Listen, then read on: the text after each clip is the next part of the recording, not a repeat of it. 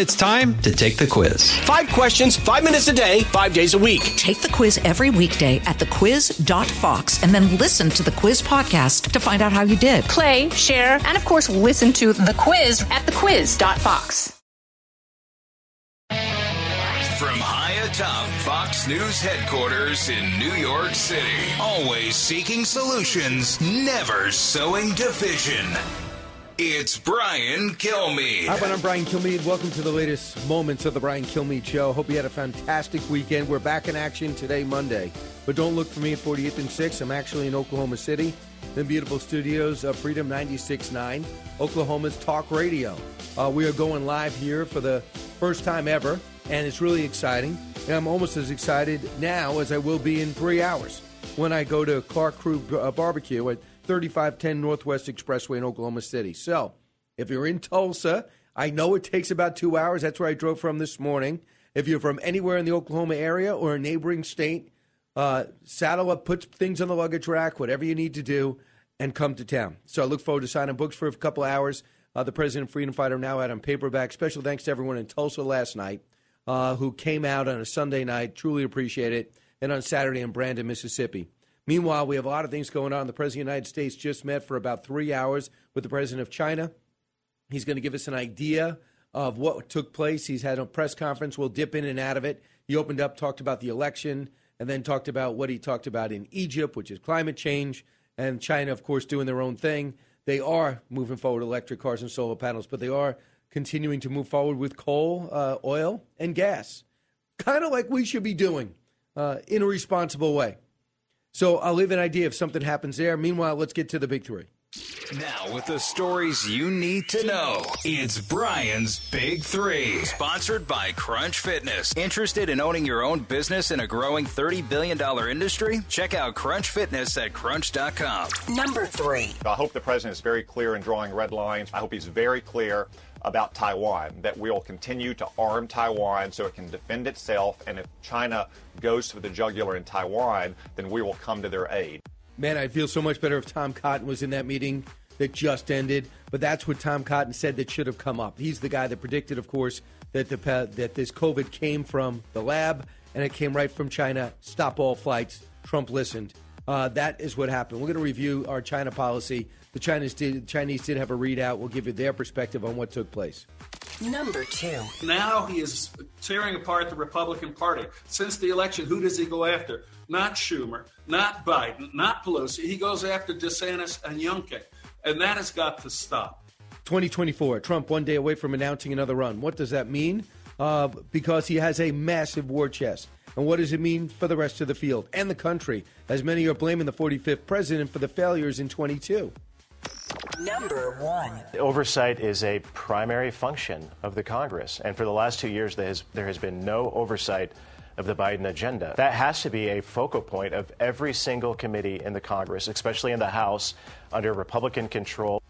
Yep, that is Congressman Jim Banks yesterday. House not locked yet. Senate says stays Democrat, and Georgia still in play. What does that mean for the next two years, and what can we expect now that Joe thinks his agenda has been greenlighted for two more years? Uh, we will get the analysis, and we'll get your analysis too. One eight six six four zero eight seven six six nine. Let me tell you the state of the game right now. Republicans have two twelve confirmed seats. Democrats have two hundred four. What does that mean? They mean you need two eighteen. There are about 20 seats yet to be called 11 in California, 2 in Colorado, Oregon, and Washington. 20 uncalled for House races, as you know. And right now, 10. Uh, the Republicans need seven seats. Right now, it's 10 10 in terms of who's leading, but they have not counted all the votes, especially in California. Get this so few seats have changed, but we have spent, they have spent $7.6 billion on just ads in this cycle. We are basically locked in our lanes and we'll see what'll happen because Joe Biden thought it was going to be a tsunami. Why wasn't it? Essentially, it's because a lot of the candidates were not electable. Mastriano in uh, in Pennsylvania was unelectable. Uh, we know that uh, Masters was denied funding by Mitch McConnell. We know that Donald Trump did not fund to the way he should have the candidates that he pushed forward. We know that Governor Sununu and Governor Ducey would have been Senator Sununu and Senator Ducey in Arizona and New Hampshire, respectively, but they decided not to go. Where are we now in Georgia? Well, Warnock got more votes by about 35,000. How is Herschel going to make up the difference? And will Mitch McConnell stay firmly in Herschel's camp? Continue to work the deal with Brian Kemp's analytics, who had so much success in the governor's race? Will he give it to Herschel to beat Warnock? Well, I'll say this the Secretary of State, Brad Raffensperger, who won again, is now looking into and investigating uh, and subpoenaing uh, Warnock and his church, the Ebenezer Church. Why? Because they own 99% of an apartment complex where the conditions are squalor, where people are immediately uh, tossed out if they make one payment a little bit too late, and they own 99% of these this building. And if he gets paid to be their pastor, why is Warnock not responsible? He wants to divorce himself from it, and it's just not uh, not going to be possible. But it's good to see Republicans on the offensive uh, for change. So when it comes to the midterms, what they should learn, both sides are being relatively honest before they get their sides and start moving forward on a strategy.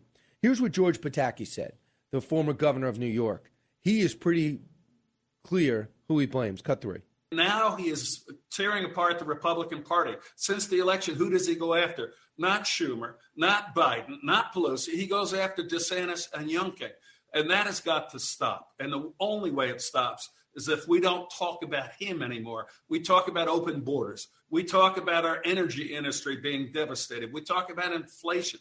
We talk about the problems we have uh, all across this country with getting young people to work because of the trillions in giveaways, and we win. We talk about Donald Trump and we lose. We followed him off a cliff in 2018. We followed him to a loss to Joe Biden, of all people, in 2020. We just had a horrible night you know, and I think that's part of the reason. So Pataki went on. I, I can't say he's wrong, but I will say this: way too much blame is going on Donald Trump. This is absolutely a scapegoat. He went from zero blame to everybody blaming him. The DeSantis and Youngkin have just kept their powder dry. They're not saying a word. I think they're both going to end up running. Although DeSantis, I think, more 50 50. Youngkin, I think, is 80 20. Donald Trump announcing tomorrow. I think, I don't know anybody who thinks this is a good idea from, uh, from uh, Corey Lewandowski to even now Jason Miller has said in the past. Uh, you have his greatest ally saying not a good move. Why deflect from Herschel at all? Get that seat, put all the pressure on Manchin and send them return them to power. If you take them out of the equation, who knows what the Democrats will try to do? Even though it looks bleak for them in two years, you can't say anything is certain. So to me, Donald Trump should pull back, not make that announcement tomorrow night. Everybody's blaming everybody, but I actually think they've overcorrected Republicans from not blaming Donald Trump at all for anything, being afraid to, to now blaming him for everything. Among the people not doing that is Jim Banks. Jim Banks actually wants a position in leadership in the House, and he also says we're going to have to do some investigations. They're not going to back off on that, and they shouldn't, but it can't be all about investigations when, in fact, they do get control of the House. Here's what Jim Banks said yesterday on Fox News Sunday, cut 12. Oversight is a primary function of the Congress. And for the last two years, there has, there has been no oversight of the Biden agenda and the Biden administration. So that has to be a focal point of every single committee in the Congress, especially in the House under Republican control. There's never been an investigation into the pullout of Afghanistan that cost the lives of 13 of our heroes. That, that, that means that the Congress did not do their job in providing that type of oversight. Oversight of, of the, the origins of COVID, the lockdowns, the uh, closure of schools and the outcome of that. I believe that the American people, not, not just those on the right, they expect Congress to step up to the plate and provide that type of accountability. And they will, and they, there's got to be. And it can't be about the drug addict, crack addict, uh, Hunter Biden. It's got to be about what it means for the international business deals that he did, why Paul Manafort ends up in solitary confinement, and this guy is still being investigated for three years when you have uh, the uh, all his illicit activities being spelled out on a laptop. So other people that are being called out. I think number one, Mitch McConnell, and I think it's by Rick Scott. But Rick Scott's got to look in the mirror too. He was in charge of the Republican conference. He thought it was going to be 55, 55 seats. That's what the polls told him. For some reason, that didn't develop. It didn't develop in New Hampshire. It didn't develop in Nevada. It didn't develop in Arizona. I'm stunned by Nevada. Number one, they can't count. Number two, they did it so slow. And number three, that you had Laxalt, who's got deep roots in Nevada, led throughout the polls, read throughout uh, all the polls going in, and had the lead the entire time until the final day. And then it became so overwhelming when Clark County came in. I would just love to see this reined in and somehow counted on time, it leads to people thinking that there's something underhanded. The other thing that should stop, and Republicans should be honest, you should not have a vote on the Republican leadership, Mitch McConnell. Why are you doing that? Makes no sense. Number one, you know you're not going to be in the majority. Number two, Mitch McConnell, the fear is, and that's what Marco Rubio was saying last week, that as soon as he finds out if he lost Nevada, which he did, he's going to pull from Herschel. Why? Because he is Herschel is a Trump pick. He'd rather put money into Murkowski, that's already a Republican seat, than put money into the Trump pick. And that's my worry, and that's Republicans' worry. I want to see Herschel in the Senate. I think he's light years better than Warnock. I think he's getting a bad rap. People just have no problem uh, mocking his intellect, and I think they're way out of bounds in doing it. Number one, they're inaccurate. Number two, aren't we worried about stereotypes when it comes to this? Weren't we backing out as a country on labeling people a certain way uh, by any stereotypes that might have uh, that might have been around way too long? Why are people okay with that? Here's Charlie Hurt on Mitch McConnell and what their worry is. Cut 18. Mitch McConnell has a real problem on his hands right now. We're already starting to see people trying to circle the wagons in, in, the Senate, trying to protect him. But the bottom line is Mitch McConnell has been part of leadership for 20 years. He has been the leader for 15 years. Yeah. And so many of the problems, whether it is addressing this issue of the way voting is conducted in different states, whether we're talking about candidate selection, which he wants to dump all over, or we're talking about the message yeah. that, that Republicans carry forward, then um, that you know, I'm sorry, that that falls to his feet. If you're a college football coach and you come up with a losing season like this, you're going to pay a, pay a hefty price. One eight six six four zero eight seven six six nine. I'll come back and take your calls in a moment. We're privileged to be here, carried live for the first time ever uh, in Oklahoma City. Oklahoma's Talk Radio Freedom 96.9. This is the Brian Kilmeade Show. So glad you're here. Honest commentary, unique opinions, no agenda. It's Brian Kilmeade. Jason in the House, the Jason Chaffetz podcast. Dive deeper than the headlines and the party lines as I take on American life, politics, and entertainment. Subscribe now on FoxNewsPodcast.com or wherever you download podcasts.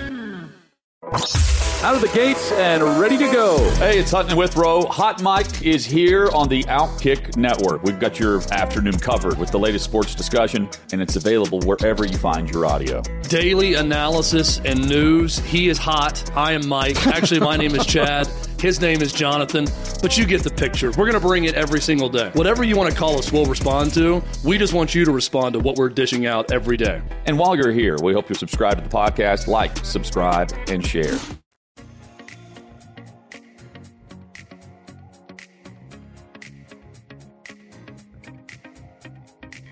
He's so busy, he'll make your head spin. It's Brian Kilmeade. One China policy, our one China policy has not changed. Has not changed. We oppose unilateral change in the status quo by either side, and we're committed to maintaining the peace and stability in the Taiwan Straits. Yeah, that's uh, what President Biden just said moments ago in a press conference that lasted four questions, about 15 minutes but he had three and a half hours with President Xi. What went what went down? We're going to get an idea because the Chinese usually, as of late, have put out divergent messages from the same meetings in which we attended. But there's so much at stake with this uh, with this China U.S. meeting.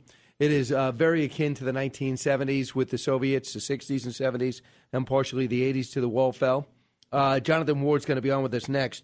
He's the author of China's Vision of Victory. He's been watching all these things. He's been hearing what's going on behind the scenes.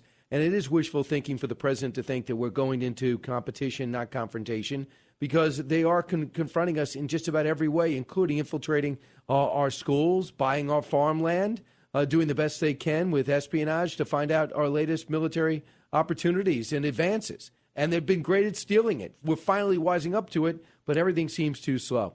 I'm going to talk to Jonathan Ward about that. But in a few other minutes here, as I come to you from Oklahoma City, where I understand in a couple hours we're going to be signing the President of Freedom Fighter. I'm going to be signing the President of Freedom Fighter uh, at uh, Clark Crew Barbecue in 3510 Northwest Expressway in Oklahoma City. Dave Chappelle hosted SNL. And I don't watch much much SNL, even though their cold open was Fox and Friends, and I was impersonated by a gay Asian guy. So fantastic. Um, meanwhile, Dave Chappelle came out and he came out and he basically said this about the Kanye West situation, about the Kyrie Irving situation, and about him almost being, well, let's say are writers who decided to boycott this week that was rumored because he said what they claim was um, uh, upsetting things about transgender people. He also upset to a degree uh, the Jewish community. Here's I, I, a lot of what he said was just flat out brilliant. Uh, a lot of what we said was direct. It was a lot of it about President Trump too. Here's what he said uh, that seemed to have got him uh, got on the other side of the, of the defamation defamation league. Cut thirty three. Well, I've been to Hollywood. Don't want y'all to get mad at me. I'm just telling you. This, I've been to Hollywood. This, this was just what I saw. It's a lot of Jews. like a lot. but that didn't mean anything. You know what I mean? There's a lot of black people in Ferguson, Missouri. Doesn't mean we run the place. I could see if you had some kind of issue. You know what I mean? You might go out to Hollywood and you might might start connecting some kind of lines, and you could maybe adopt the delusion that the Jews run show business. It's not a crazy thing to think, but it's a crazy thing to say out loud in a climate like this.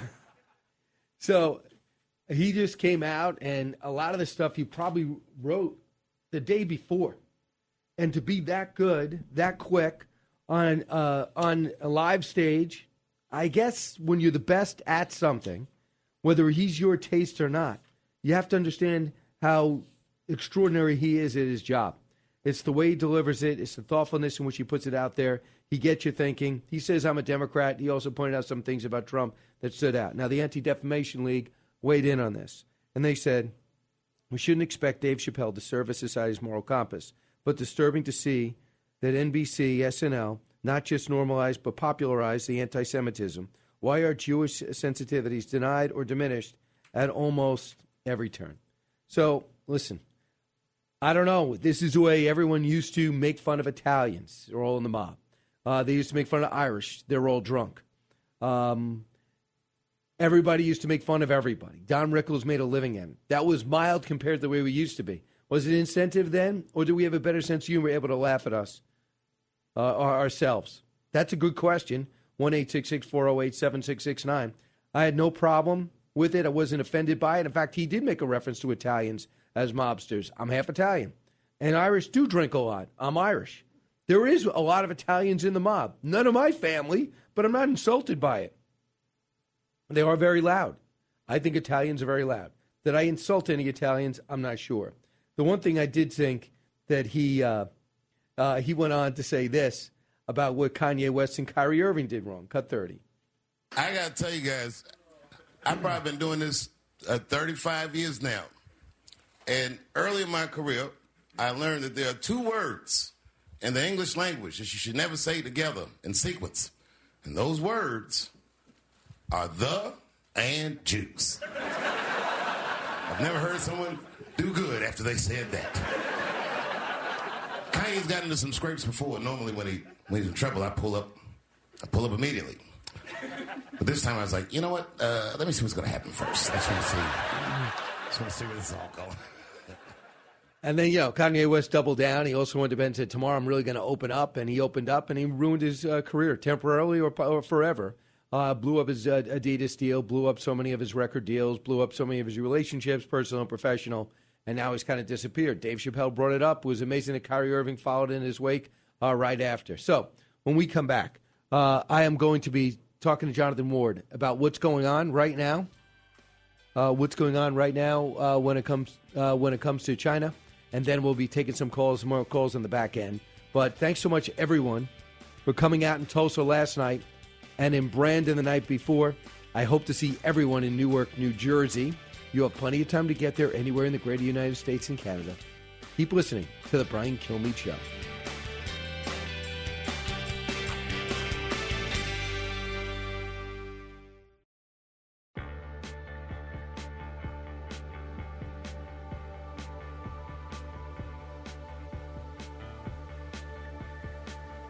Information you want, truth you demand. This is the Brian Kilmeade Show. So now that you've met with him face to face, how do you assess um, his sort of posture towards the United States now? And did you find him personally to be more confrontational or more conciliatory and willing to compromise? Neither and yes. I, yes, I didn't find him more confrontational or more conciliatory. I found him the way he's always been direct and straightforward. And uh, do I think he's willing to compromise on various issues? Yes. Uh, that was Joe Biden talking about his three and a half hour meeting with President Xi. Joining us now with Jonathan Ward. And you know, Jonathan, he's been uh, on before. Every time something big with China comes up, which is almost every day, we try to have him on. He was the author of China's Vision of Victory. Jonathan, what is your take on the number one, the length of the meeting, and the president's four question presser right after?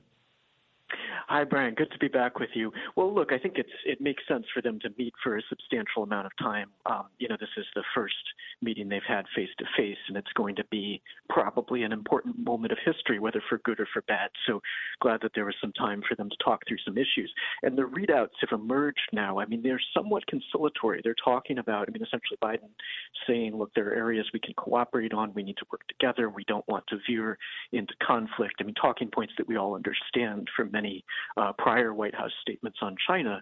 Um, but the real issue to me is that just three weeks ago, you had Xi Jinping's, um, you know, readout of Chinese grand strategy at the 20th Party Congress, where he basically gave um, a very lengthy update, as he does every five years, on the status of the great rejuvenation of the Chinese nation, explaining, um, you know, with crystal clarity that this is a strategy to return to the center of, um, you know, international affairs, to become the dominant power, to work across every, um, you know, piece and technology and industry that matters to to power to prepare the military for uh, the storms ahead. You know, this is a, a, a, Communist Party leader who just last week was um, telling his military to prepare for war, as he does on essentially a quarterly basis. So, you know, to me, I think my concern would be that um, if there's any uh, expectation in the Biden administration that they can return to a sort of compete and engage type model, um, they're missing the direction of the People's Republic of China.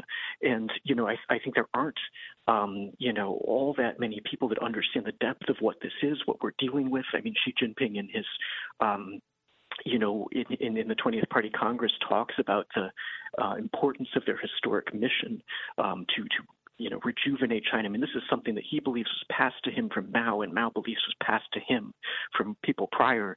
And if we're not dealing with that yet, we're losing time already. And, um, you know, we've got to be serious because we know what their strategy is. But what are we doing to counter it? That's the real question. And I think it's still far too little. Right. It's as if the President Xi is saying, do your research. You can say whatever you want, but you know my vision. I just told it to you two weeks ago. So I'll, I'm not going to be uh, unnecessarily confrontational, but the policy is. The question is, how healthy is China, Jonathan, to actually compete the way they want to? The zero COVID policy has been damaging. The lack of market principles in their economies hurt them. They have unemployment among young people, which I also understand they got environmental issues that have never been addressed. What is the reality of China's strength? I think that's all true. And on the other hand, it's still um, the world's second largest economy. The IMF tells us it's 18 to 19 trillion dollars, where we're about 24, 25. So we've never had a competitor of this size.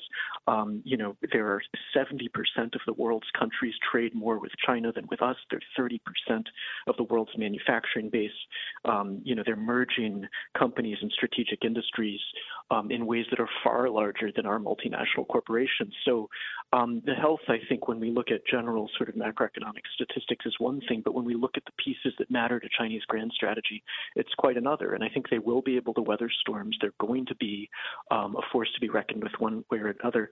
And you'll see how difficult it is. And this is what's necessary uh, for us to essentially de-risk and, and cut our dependencies from China um, and rebuild the world economy around them. I mean, that's a task that many people think is impossible. I don't think it's impossible, um, but their staying power in the world economy, unless we take serious action, I think is is quite serious. The Decisive Decade is your book coming out, The American Grand Strategy for Triumph Over China. So obviously you don't think it's impossible, uh, but this is going to be the challenge. Now, where our red lines are, hey, can you control North Korea? They're sending a bunch of rockets about to do a nuclear test. Ed, can you stop take, stop making and taking over islands and stop rattling the cage of Taiwan? What should we be doing to let them know that a, a, an invasion of Taiwan will not stand without saying for sure, which he said three times at least before, that we will fight you if you do? Well, we need to build the right military posture in the Pacific. Um, as uh, Congressman Mike Gallagher, I believe, said, we talk about building a 350 ship na- navy. China went out and did it.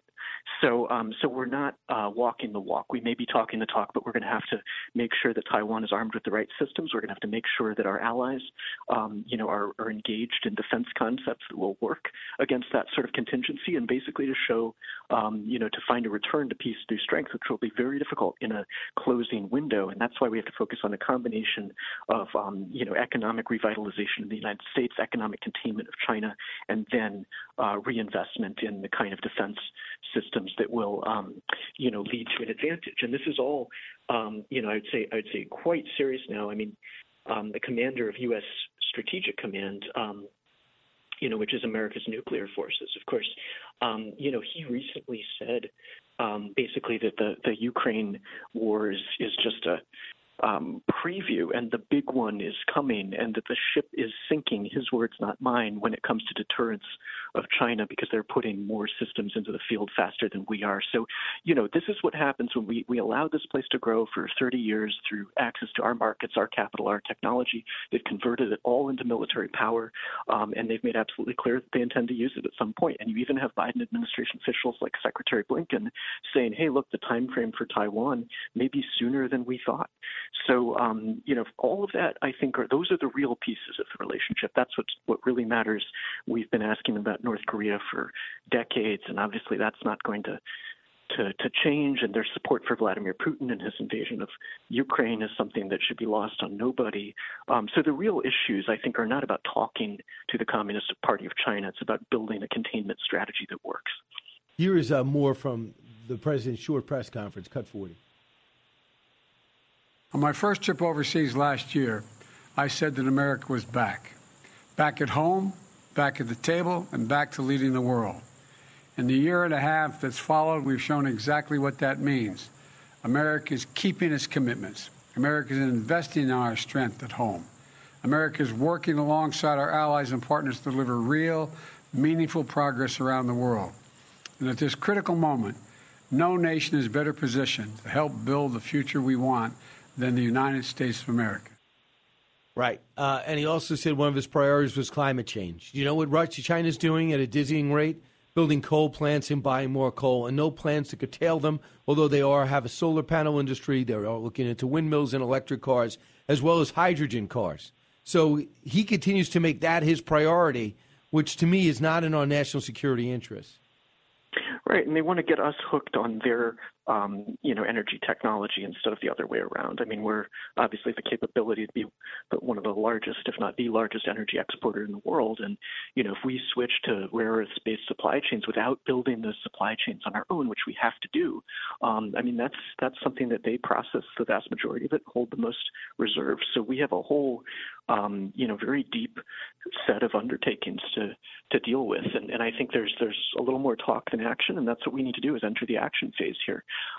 Um, so, you know, I think that um, President Biden's right about allies, I and mean, I agree with that. We have to be doing that. On the other hand, you just had the German chancellor go over to China right after the Party Congress and bring all the major car companies and chemical companies and everybody in Germany um, that want access to that market. So we don't yet have a coherent strategy. It's going to have to be about economics, and it's going to have to be about getting our allies also on the right side of the economic picture and our CEOs. I mean, we can't do this, and this is one of the important points in my book is we've won our strategic competitions in the past, the Second World War, the Cold War, all through our economic power.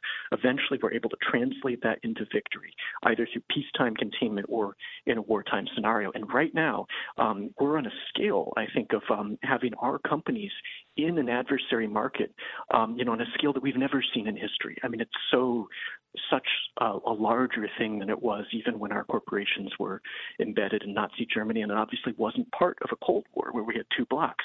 So until we get our CEOs to play for Team America, uh, we don't have a chance here because I mean China's corporations, and that's the mm-hmm. basis of economic powers, commerce and business.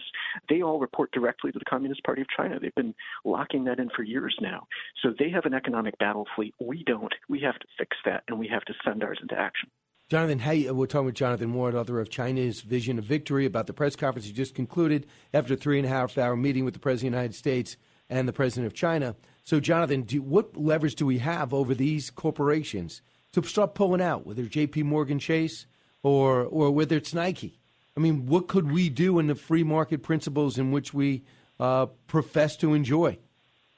Well, the first thing is we, we shouldn't get too tied up in our principles because this is a non market economy that's been exploiting um, a, a, free trade relationship for years. I mean, it's never really you. been a free trade relationship. So we have to get over that and uh, not let them, not let us uh, hang ourselves with, the, you know, sell them the rope to, that they're going to hang us with. That's the, the phase that they think they're in.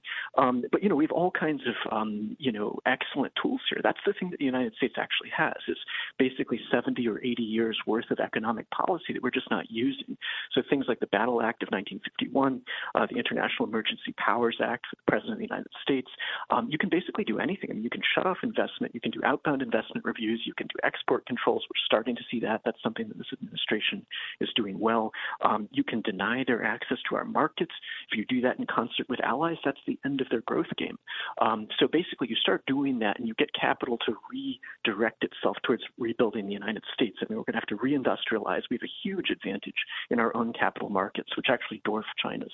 Um, and we need to direct that here instead of looking for growth over there. And the other thing is the businesses have to understand risk in China. I mean, everything that they're putting in there is totally at risk. I mean, they can't get the money out. They probably know that, but shareholders need to start holding um, excellent idea accountable. Jonathan, that is so great because if you start alerting people uh, in their funds, whether they're holding pension funds for cops in New York uh, or or somewhere else, that the part of the investments in China, and that's insecure by its definition, by its location, that will get their attention. When you get people who say, I'm not going to do it, or if you have people at home listening to us right now say, we have one enemy in this world that's fighting us in every way, way, shape, or form.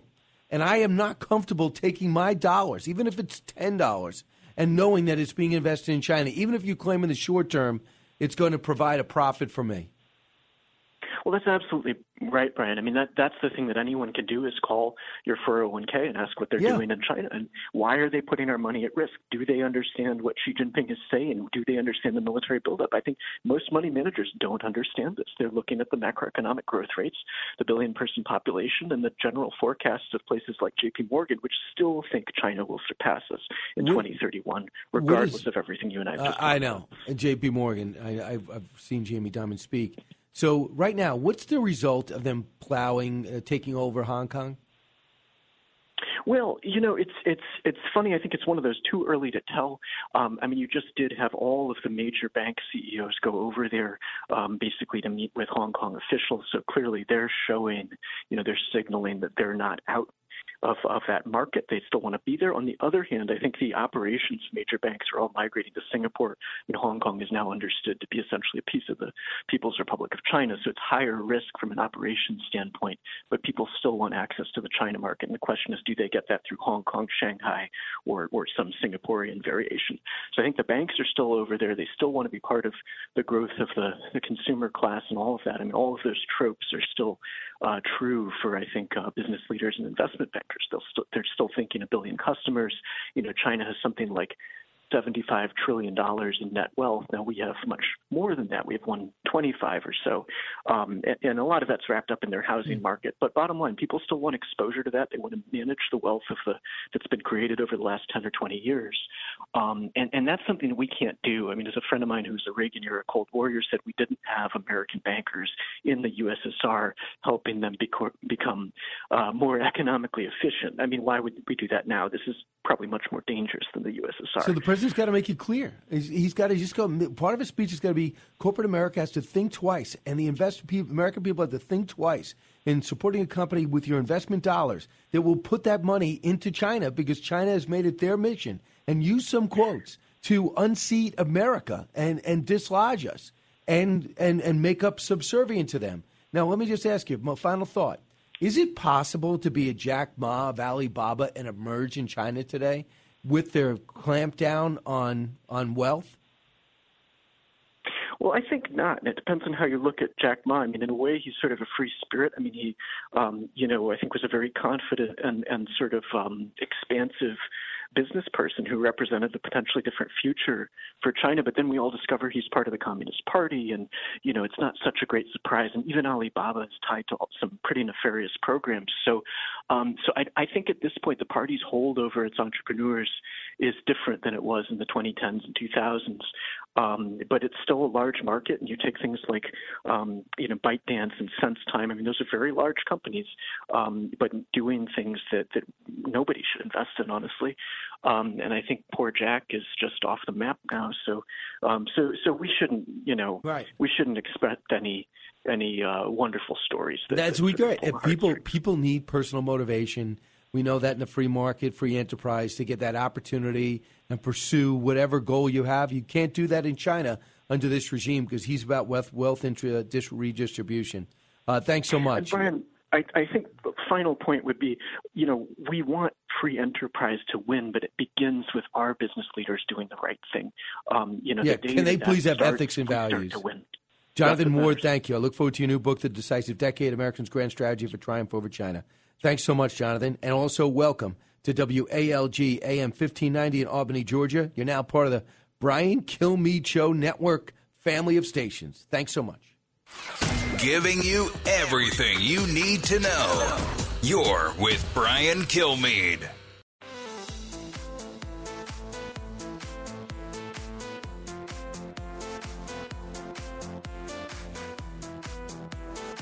From his mouth to your ears, it's Brian Kilmeade. President Biden said that he plans to run again in 2024, but won't make a final decision until early next year because it's like his doctor told him. I wouldn't plan too far ahead.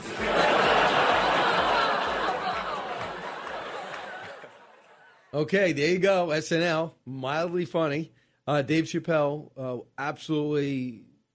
I thought he was fantastic. I don't have no problem with him going after everyone from Trump to Republicans to Democrats to Kanye to the cancel culture that tried to uh, get at him again. He says he's getting tired of it. But to me, I think Dave Chappelle is one of the breaking points because you took a guy on the edge and then you made him, you tried to cancel him, and his audience would not leave. And wherever he goes, they still are trying to cancel him about some jokes he made about uh, transgender people that are that is still up and still a special and still retrievable and still downloadable. And to me, that's the beginning of the end. And the fact is that I'm not sure that this was not a publicity, but let's just assume that the reports are true that these writers, not actors, have decided to boycott Dave Chappelle. I'll tell you what, if it was a publicity stunt, I think Dave Chappelle would want no part of it because it doesn't look good for him. Um, I just think that people are done with the whole thing. And I'll play some more of that in future hours. But don't forget, meet me at about one uh, about twelve o'clock at Clark Crew Barbecue.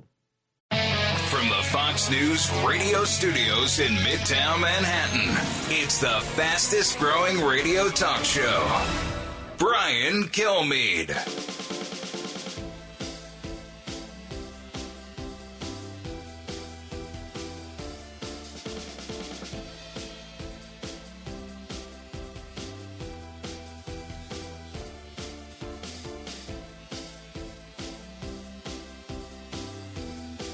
Hi, everyone. Brian Kilmeade here. Thanks so much for listening. Normally, I come to you from 40, 48th and 6th in Midtown Manhattan. Heard around the country, around the world. Well, I'm heard around the country, around the world. But today, I come to you from Freedom 96.9 in beautiful Oklahoma City. The first time we are carried live in this market. I'm, I'm privileged uh, to be having a big event at the Clark Crew Barbecue, 3510 Northwest Expressway in Oklahoma City, at which time I'll be signing uh, the President of Freedom Fighter, now out in paperback, brand new uh, information and uh, and historical facts, including what happened recently in the news with the takedown of uh, the statue of Frederick Douglass in Rochester and the would be takedown of the monument that Douglass dedicated to Lincoln back in 1875. Uh, so I thought, I'm going to put that in the new book. I Was able to meet some great people last night in Tulsa, Oklahoma, about 90 minutes from here. Open up with a nice tribute to the people of Tulsa from Sylvester Stallone, who was great enough to thrill the studio by showing up live on our couch, which was just awesome. He's a star of Tulsa King. And then just thanks to everyone there. And before that, before that was in Branford, Mississippi. Hope to see everyone December 2nd in Newark, New Jersey, as I continue to be able to talk about all my history books and continue our, to winning the war on American history, which just seems to have cropped up. In a matter of moments, I'm going to be talking with Michael Goodwin. So let's get to the big three. Now, with the stories you need to know, it's Brian's Big Three. Number three. I hope the president is very clear in drawing red lines. I hope he's very clear about Taiwan, that we'll continue to arm Taiwan so it can defend itself. And if China goes for the jugular in Taiwan, then we will come to their aid.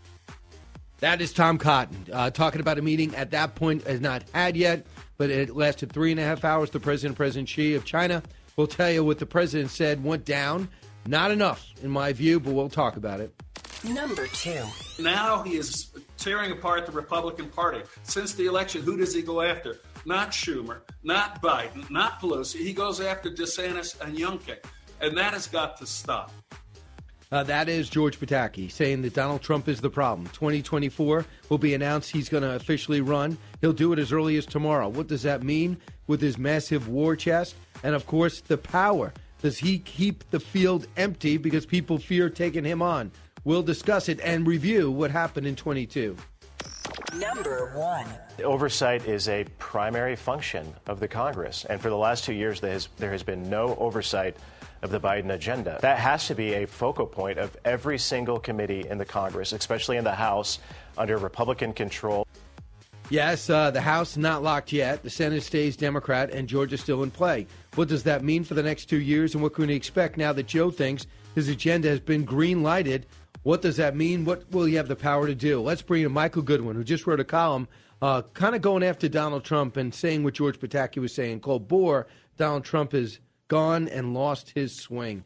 We'll discuss that. But first things first, are you surprised we're at 212, not two past 218 in the House still? It looks like California's got about seven races, Oregon and Washington, two apiece.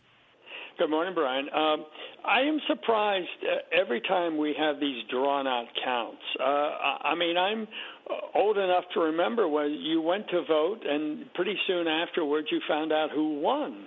I mean, here it's going to be more than a week in some of these races. It's a little hard to to understand, given how you would think technology would have made faster results possible, not slower.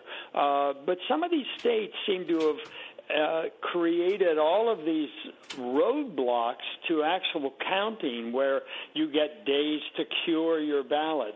I mean, what kind of bureaucracy does it take to alert citizens that you come in and cure your ballot? I mean, it just, it, it it seems really that they've lost the plot here that you're given an opportunity to vote and if you don't want to vote you don't have to. No one's forcing you but you should be able to do it. You should be able to figure it out. I mean the ballot is not that complicated that you would need to come in and cure it. I mean so I, I, my surprise is that this is happening not in just one state but in several states Yeah, uh, I mean, right now there are 20 seats yet to be called, roughly 11 in California, two in Colorado, two in Oregon, two in Washington. Uh, out of those seats, where Democrats are winning in 10, Republicans are winning in 10. The Republicans winning just need seven.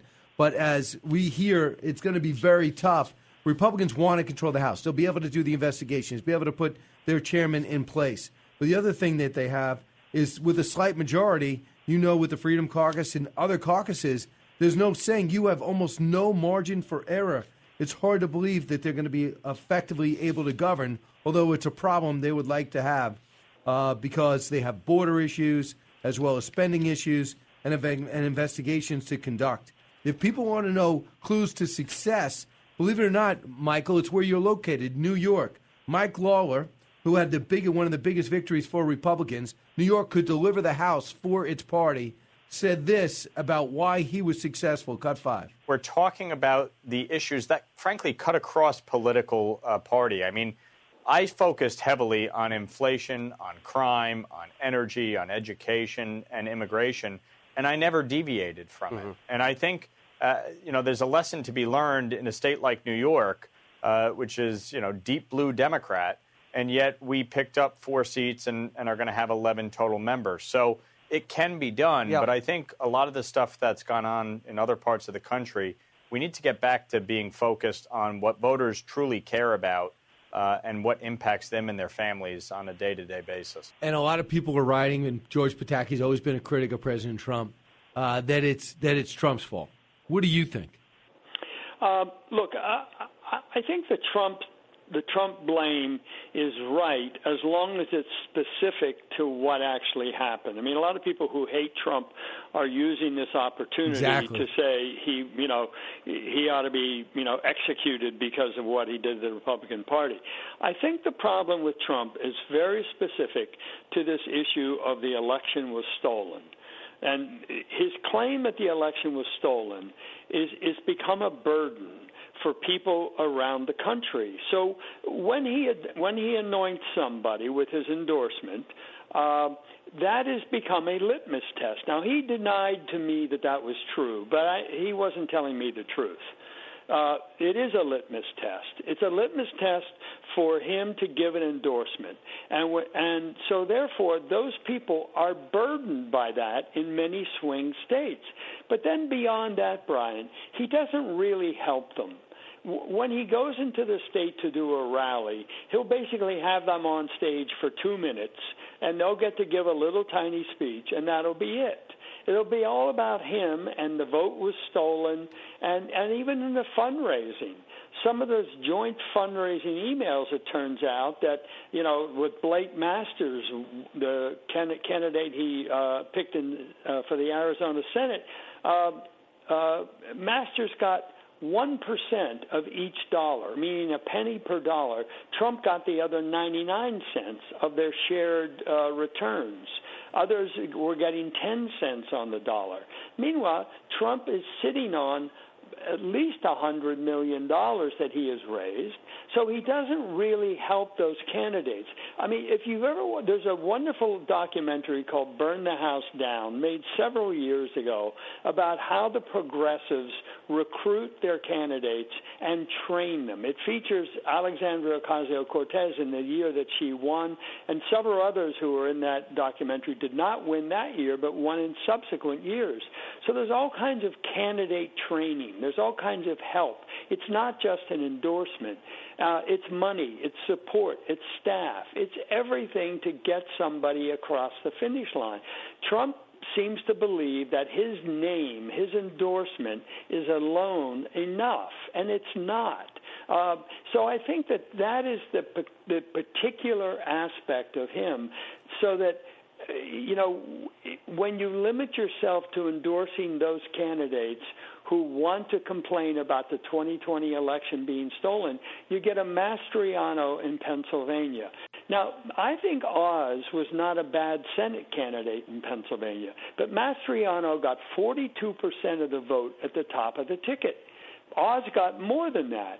But when you have a weak top of the ticket, when you don't give Oz any help, when you don't give him any real money, you get weakness up and down the ticket. So I think, again, Trump still ha- he's still a force within the Republican Party, but it's being sort of like an ice cube. It's melting, and I don't think he's capable as long as he continues this attack on DeSantis, attack on Youngkin, these these references to China that sound almost racist.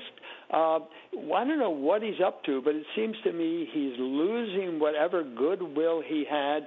He's he has hurt the Republican Party now uh, in the Senate in two consecutive elections.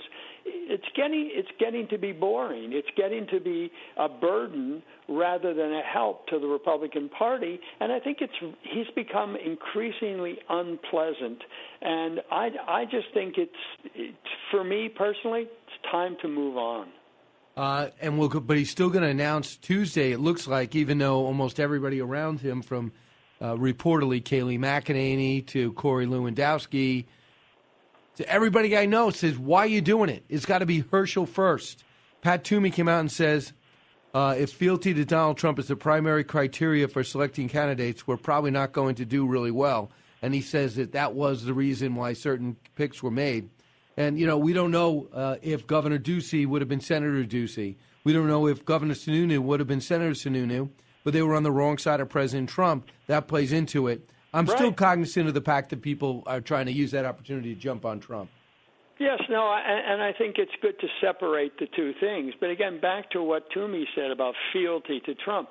It's not fealty to Trump, it's fealty to the claim that the election was stolen, the 2020. That, I think, is the burden that these candidates cannot bear. It just is not a popular thing. It, it, it's a great rallying cry, but it doesn't work. People say, I don't want to look back. You know, we we went through that. We adjudicated that.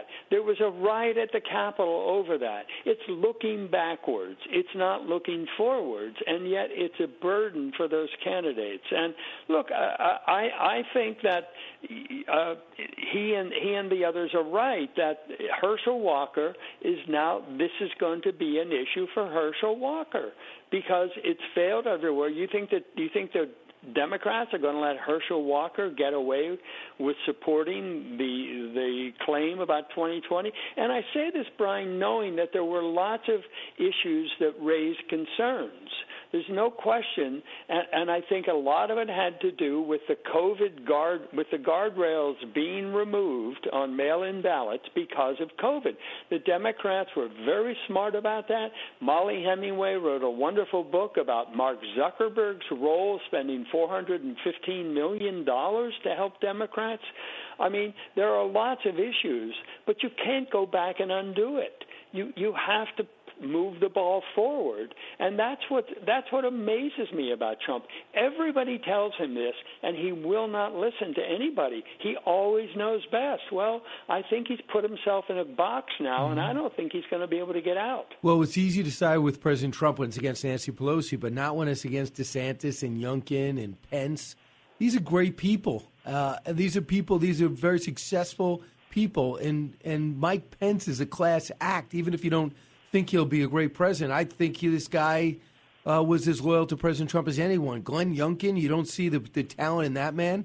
And DeSantis was the the power to emerge for the Republican Party. And a new poll came out, and as DeSantis above Trump.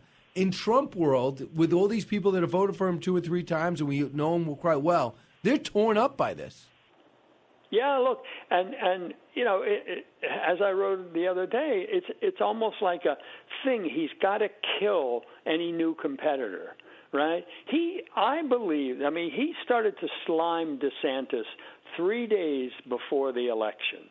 Uh, I think he would have been quite happy if DeSantis lost his reelection. I think that would have just said to Trump, I have no competitors. So for him, it's about killing the competitors. It's not about helping the Republican Party. It's all about him now. And that was fine when you did low energy jab and you destroyed Hillary Clinton, but that was a long time ago now. That's a world ago in terms of politics. And I just think that what DeSantis did in Florida is remarkable. I mean, what he has done, not just in the election, but how he has made Florida such an such an admirable state. I mean, how people are moving to Florida. They want to live in Florida. You don't hear that about New York. You don't hear that about other states. DeSantis is a star. Youngkin is a star.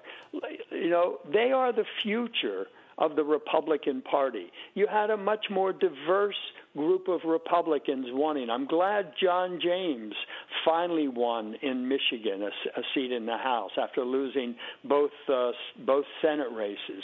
You have some new blood coming into the party. Yep. Trump can help that, but he only wants to stop it because he sees it as a personal threat. And I just think that's the test for a lot of Republicans now. There's a place for Trump, but it's not as the nominee. The Right. place for Trump is as a kingmaker, as somebody to help pick the future, not to stand in the way of it. because his policies actually look better by the day. There's a book coming out talking about his approach to diplomacy, bypassing the State Department bureaucracy and making progress like never before. Did so many great things. Yes. Um, and well, um, I just hope he doesn't announce tomorrow. Uh, Michael Goodwin, and, and I don't get up every. I, I think everything I just said, I, I stand by. There's a lot of good things, but I think he's overstepping right now, and I don't think he realizes it. Michael Goodwin, always great. Go pick up the New York Post just to read Michael. Don't move. Brian Kilmeade Show continues from Oklahoma City.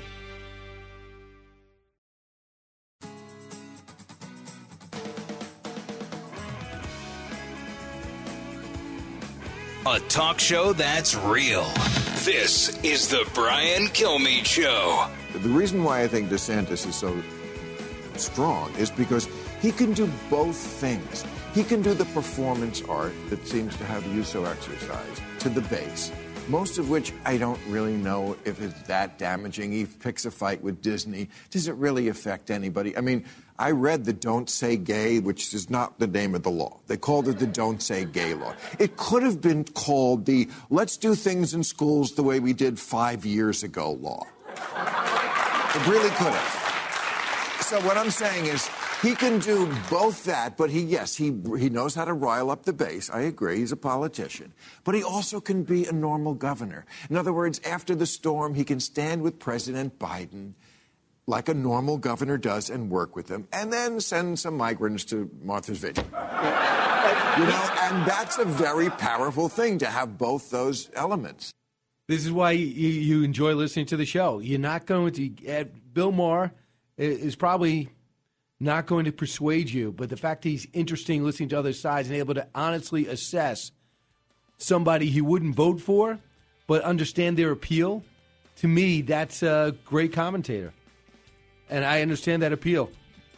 I, if you ask me who appeals on the left, who I think would be vulnerable to Republicans, it would be a guy that's in his 70s, but has got a good resume. And it's Joe Manchin. The question is Does any Democrat feel that way? Brian Kilmeade.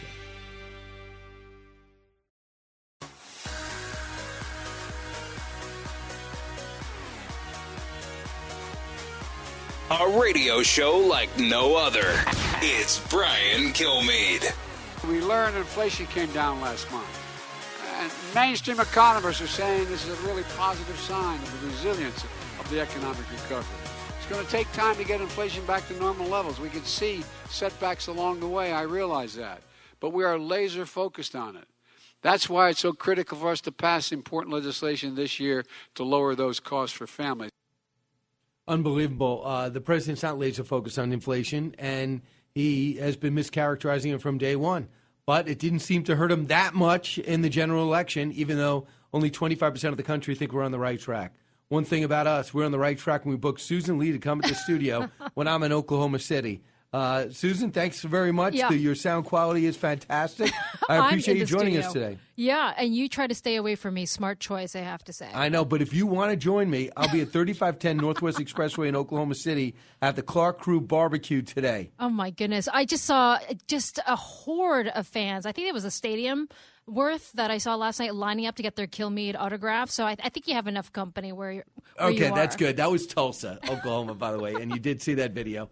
Uh, so, so Susan, you know me. I don't. I fully don't understand the magic of cryptocurrency, and now I'm glad.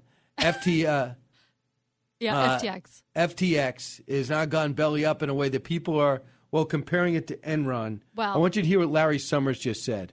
I would compare it to uh, Enron, the uh, smartest guys uh, in the room, not just financial error, but certainly from the reports, uh, whiffs of uh, fraud, stadium namings very early in a company's uh, history, vast explosion of wealth that nobody quite understands where it comes from. So, how would you explain what's gone on and how much money is actually left? Yeah, well, fraud is a word that I've heard all weekend long by the big big cryptocurrency players because you know I've been looking at this pla space for a long time. I was at the FTX Bahamas event with the biggest cryptocurrency companies. You had uh, you had Tom Brady, Gisele was there, so was Tony Blair, and you saw Bill Clinton as well. Everybody believed that this was the next asset class, and this was a company that was going to take us into the future. And just six, seven months later, it's now completely gone bankrupt. And fraud is a word that people are using because it's not really a Bitcoin and Ethereum problem. This is an FTX, Sam Bankman Fried, SBF as he's known, that young billionaire who's worth $26 billion at its peak, one of the richest people on the planet. And they're saying that, look, what he did was illegal. You can't use and funnel client funds that are trading on an exchange without telling them, by the way, and then funneling some of that money, a lot of it, billions of dollars, into your own personal high risk hedge fund without t- disclosing that you're doing that. First of all, that's illegal. And the fact that you hid it makes it, well, it just makes it a fraud. And so hopefully people will get some money back. But if you look at the balance sheet over the weekend, there is virtually no money left in FTX. What caused the implosion and exposure? Well, a lot of things. So this is going to be complicated. And I know you're a smart man, Kilmeade, but uh, stop me if I'm getting too wonky here. What started is that, and I know this is going to go back to the whole tulip reference in cryptocurrency, but FTX use their own coin, their own self made coin, as collateral in these big $2 billion loans. And when Binance, one of the world's other big cryptocurrency exchanges says we're going to do a collateral call i want my money back that's when everybody started rushing for the exits and started to sell that FTX owned Make Coin, and they didn't have the money to back it, and that's when they were in deep trouble, and it really just collapsed, evaporated over four to five days, a bank run, and that's when you realize that there it was an empty shell. There was no actual money where there should have been. He should have kept client funds at FTX and not funnel it to his own personal trading high risk hedge fund. Okay, knowing how uh, how shaky my foundation is in crypto, how could you possibly have a monetary uh, of how could you have something masking as money without being backed by money?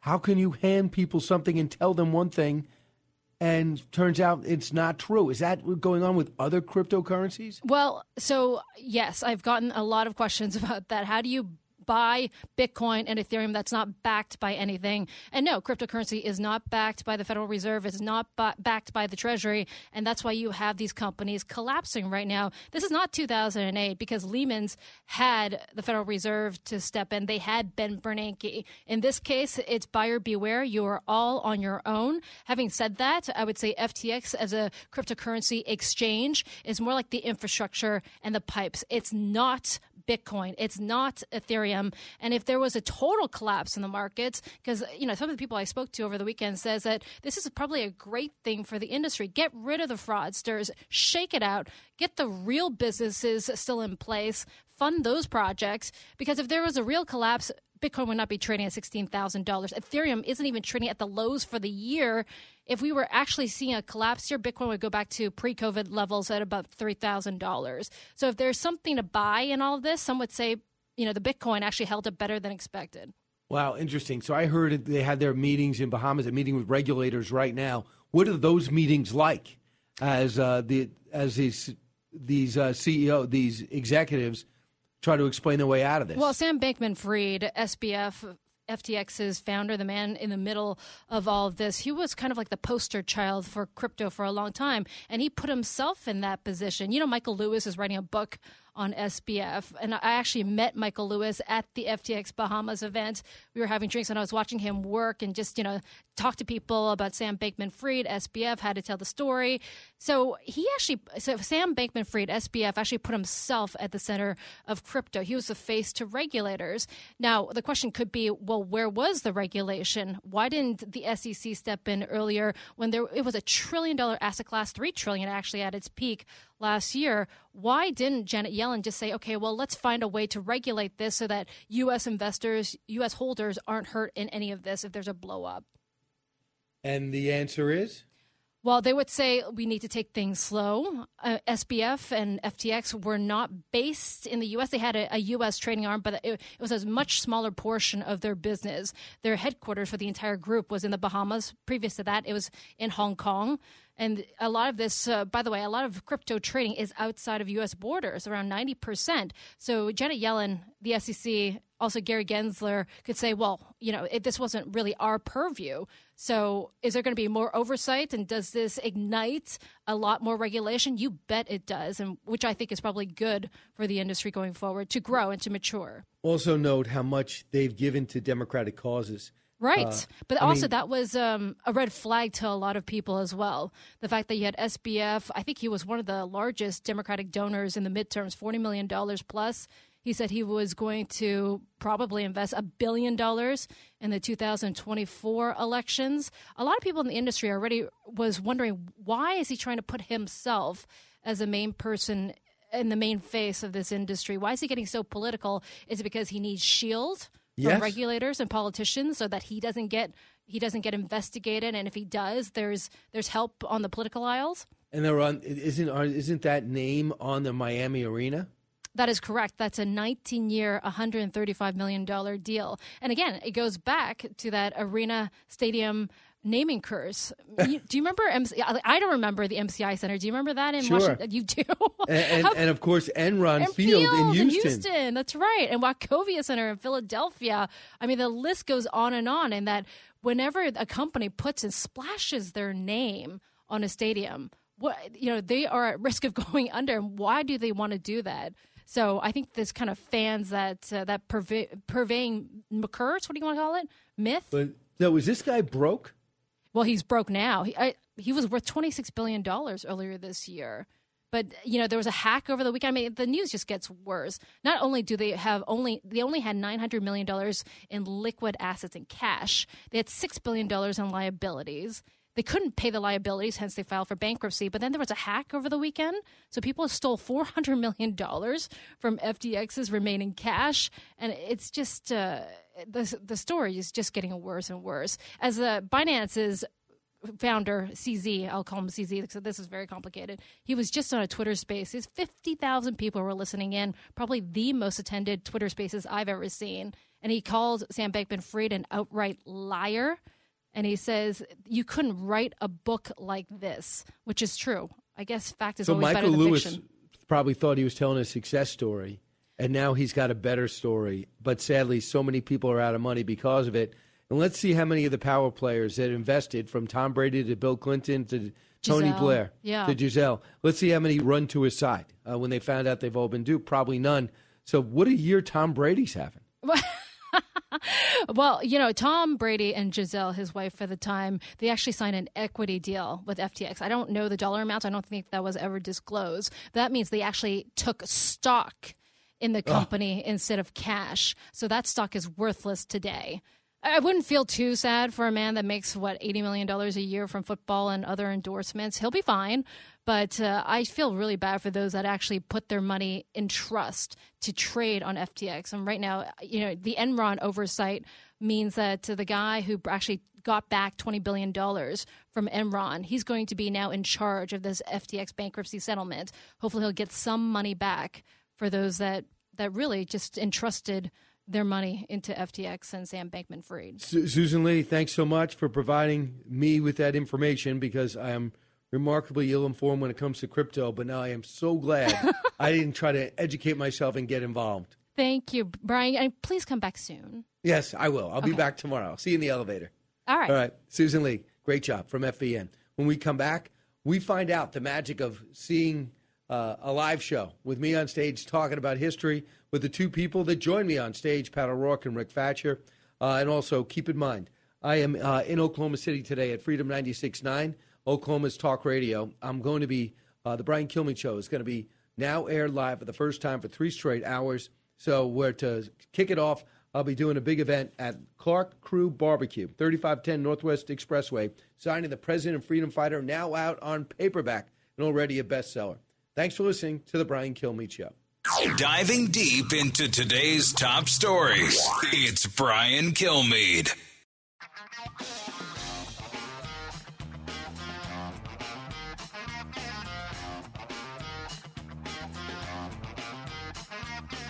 The more you listen, the more you'll know. It's Brian Kilmeade.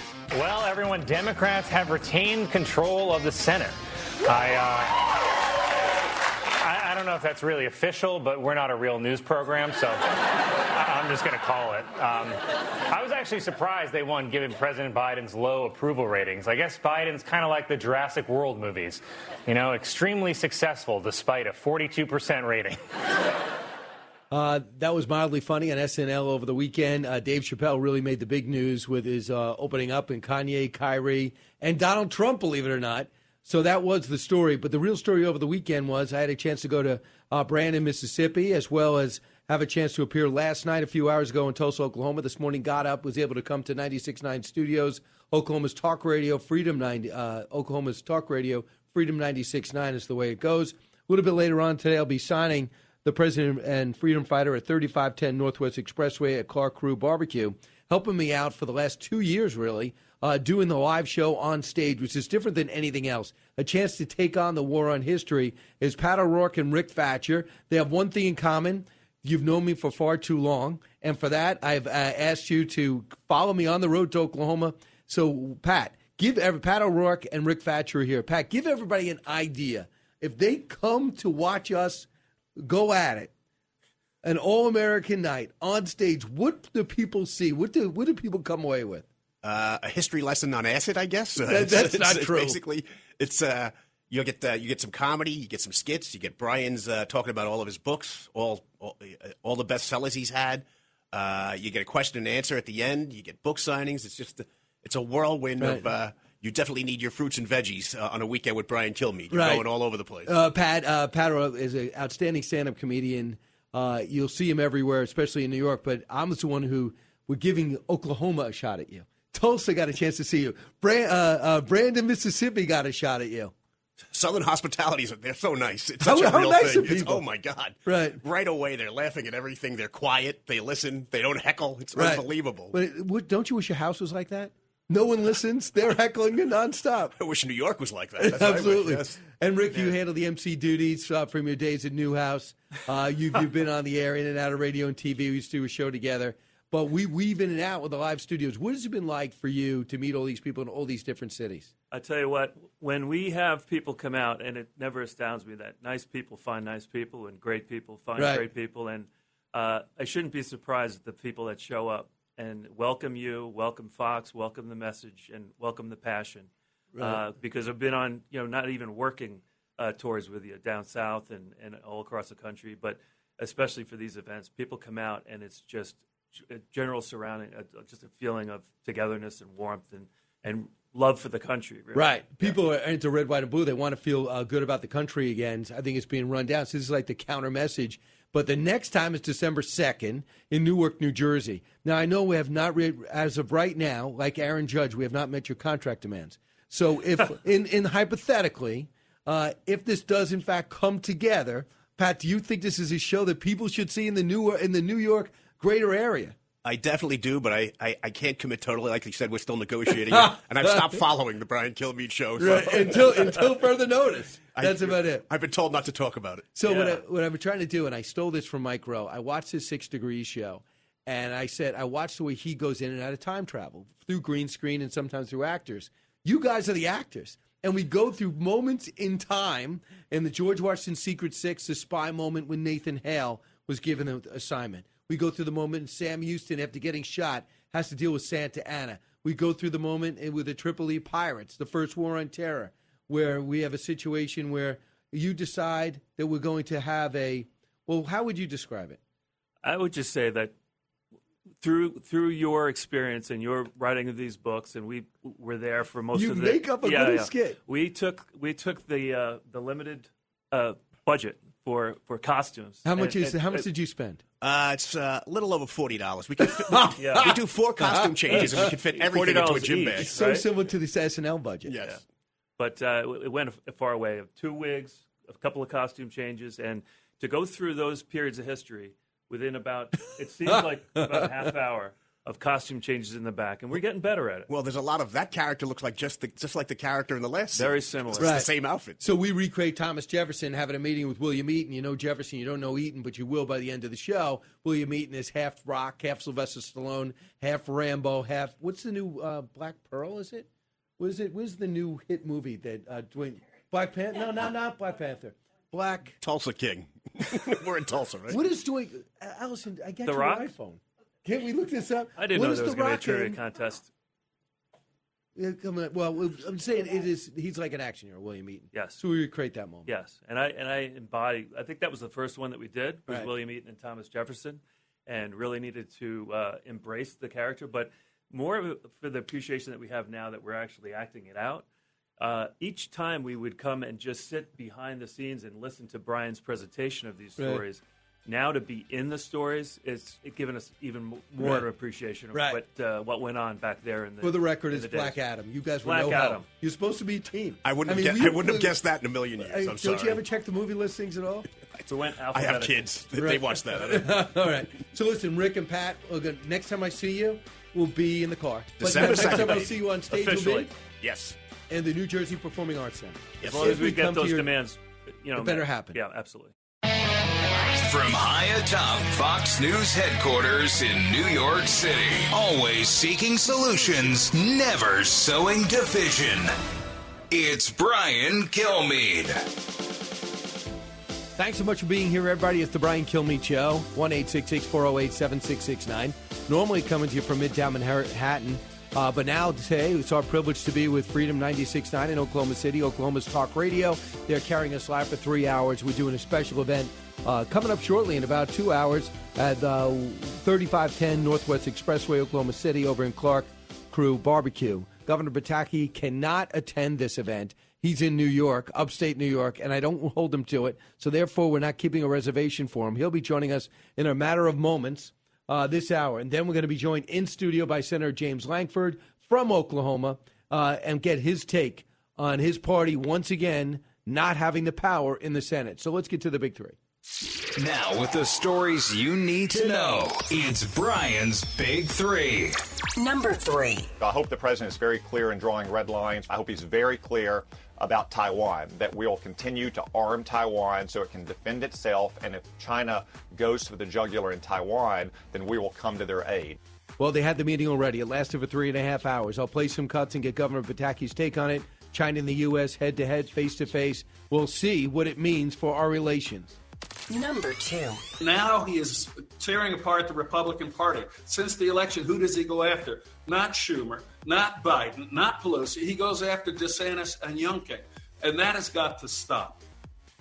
That is Governor Pataki, our next guest, 2024. Trump one day away from announcing another run. What does his massive war chest mean for the rest of the field, the country? And are, are they going overboard, blaming 45 for the failures in 22?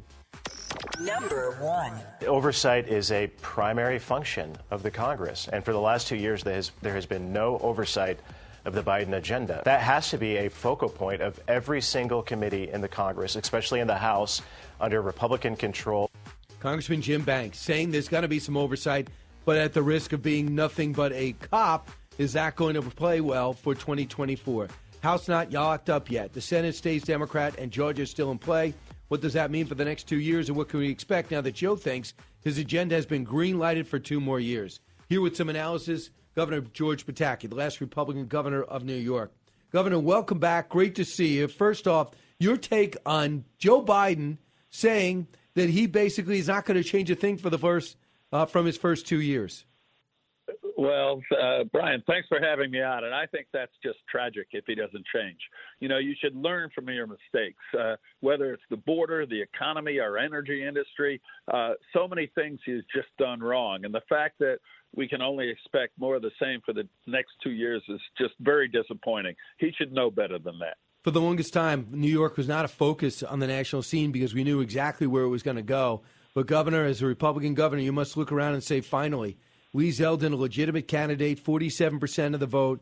He seems to have helped flip five seats in New York, and that might be the difference in the House. Your reaction? It was a, a very good day in New York, not in the country, sadly, but in New York. But even in New York, it was disappointing that Lee Zeldin didn't win. He ran an excellent campaign. Uh, we have a state where crime is through the roof. We're number one in losing population. Uh, the government is obviously a failure, uh, and yet uh, the Democrat was reelected. And I think it's just uh, tragic. Lee was a great candidate. He came close. We did win House seats that hopefully will make the difference and put Republicans in the majority. But I wish we had won the governorship. And the main reason we didn't, to be honest, Brian, you saw the commercials. The rest of the country didn't see the commercials. All the opposition, all the Democrats ran was uh, Zeldin and Trump, and they used Trump to defeat him, and that's tragic. Well, uh, do you think that would have been the case with any Republican, being that Republicans are outnumbered uh, two or three to one? No, I think uh, if if Zeldin hadn't been tied down with the Trump baggage, I think a Republican and I think Lee Zeldin would have won. Lee did very well, uh, and the only thing the Democrats really had to use against him uh, was the fact that he was a Washington Republican who was close to Trump, and uh, uh, that was all their ads. You know, they had nothing positive to say because they haven't done anything positive, and it's just it's really sad. He came close enough that we did win all those House seats, and that is the bright side. And I think we the Republicans have a very bright future in New York, but tragically nationally, we lost too many races.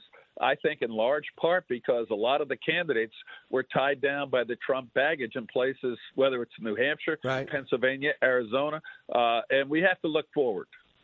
But I would say abortion is the other issue. They mischaracterized abortion as if Lee Zeldin was going to come in and go to a zero weeks. That wasn't the case. And, and Zeldin came back with an ad, but they almost became cartoon like uh, by the end. I couldn't believe this. $76 billion was spent on ads this cycle. And to really do not much in the big scheme of things in terms of changing the vote around. Uh, you know, excuse me, $7.6 billion in ad spending. I've never seen anything like it. I haven't seen anything like it either. You know, Brian, you just turn on the TV uh, and uh, you see a little bit of show, but a lot of ads, and they were almost all political ads. And as you said, uh, ultimately the outcome hasn't been that different from it was before the election. But uh, one of the sad things is in that so many of these races, the res- Republican was outspent two, three, Yeah. four. Uh, in, in New Hampshire, I think the Republican was outspent twelve to one. And uh, you know, the Democrats always campaign about dark money. They are the masters of it, and they just poured it into these races. They did. And how do you feel about different people pouring money into different races? For example, Trump did not pour enough money in to back his candidates. What about the Mitch McConnell backing Murkowski when a Republican was going to get that seat, pulling money from Blake Masters, not backing Bolduc at all? What significance did that have? Well, well, I think the main. Uh, take a look at Trump. I think he had three hundred million dollars, and he spent thirty. Uh, and he was responsible for a lot of the nominees, and yet he wouldn't spend the money to help them. I think McConnell, by and large, did a tremendous job pouring whatever money the Senate Republicans had into all these races. Uh, I understand Alaska. There's a personal relationship. Murkowski worked with him uh, during her time in the Senate. So, uh, sure, it's appropriate to critics criticize everyone uh, when you don't win. But I think uh, the main problem here was the baggage of Trump, and we're going to win in 2024 if we look forward.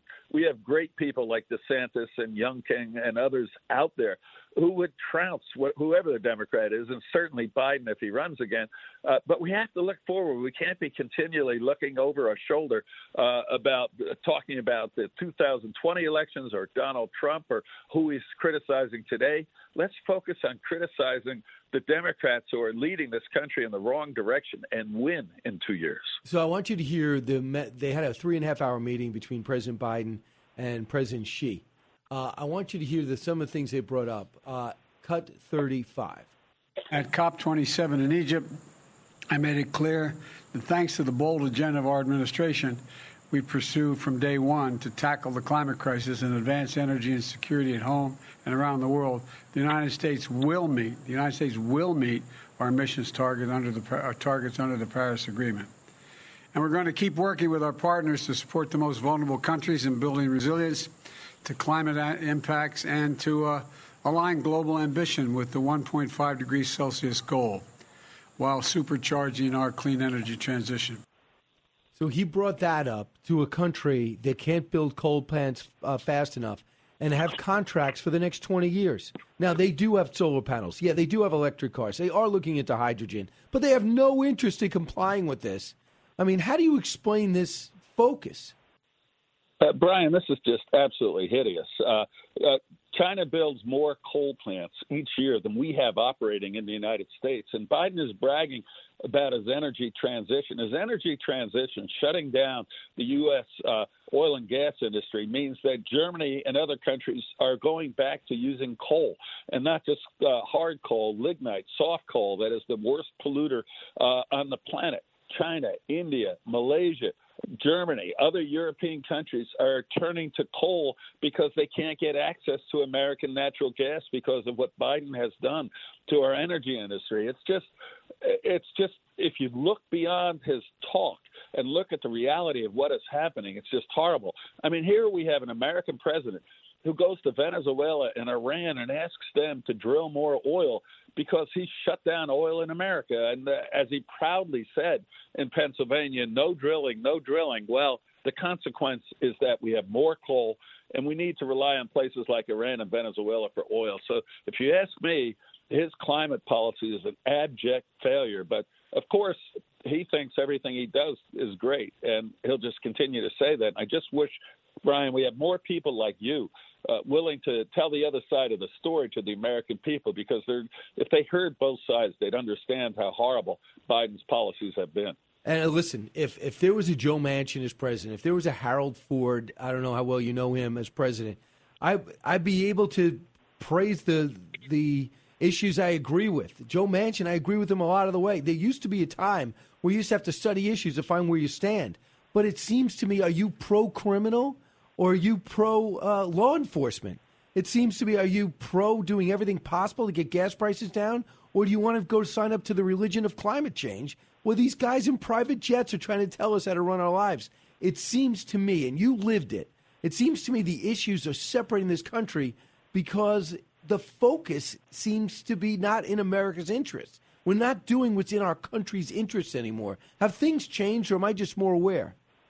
Oh, I think, uh, Brian, things have changed. Uh, you're right. You know, it used to be that the American president advocated for the American national interest. Now we have, uh, since Obama, uh, Obama and Biden both see it more as they're globalists than the American leader. And that's why, you know, we shut down our energy industry. It hurts our country uh, because they think it's helping the world, but in reality, it's not. Uh, so that's point one. point Two, is we now have a rabid ideological left. That didn't exist 20 years ago.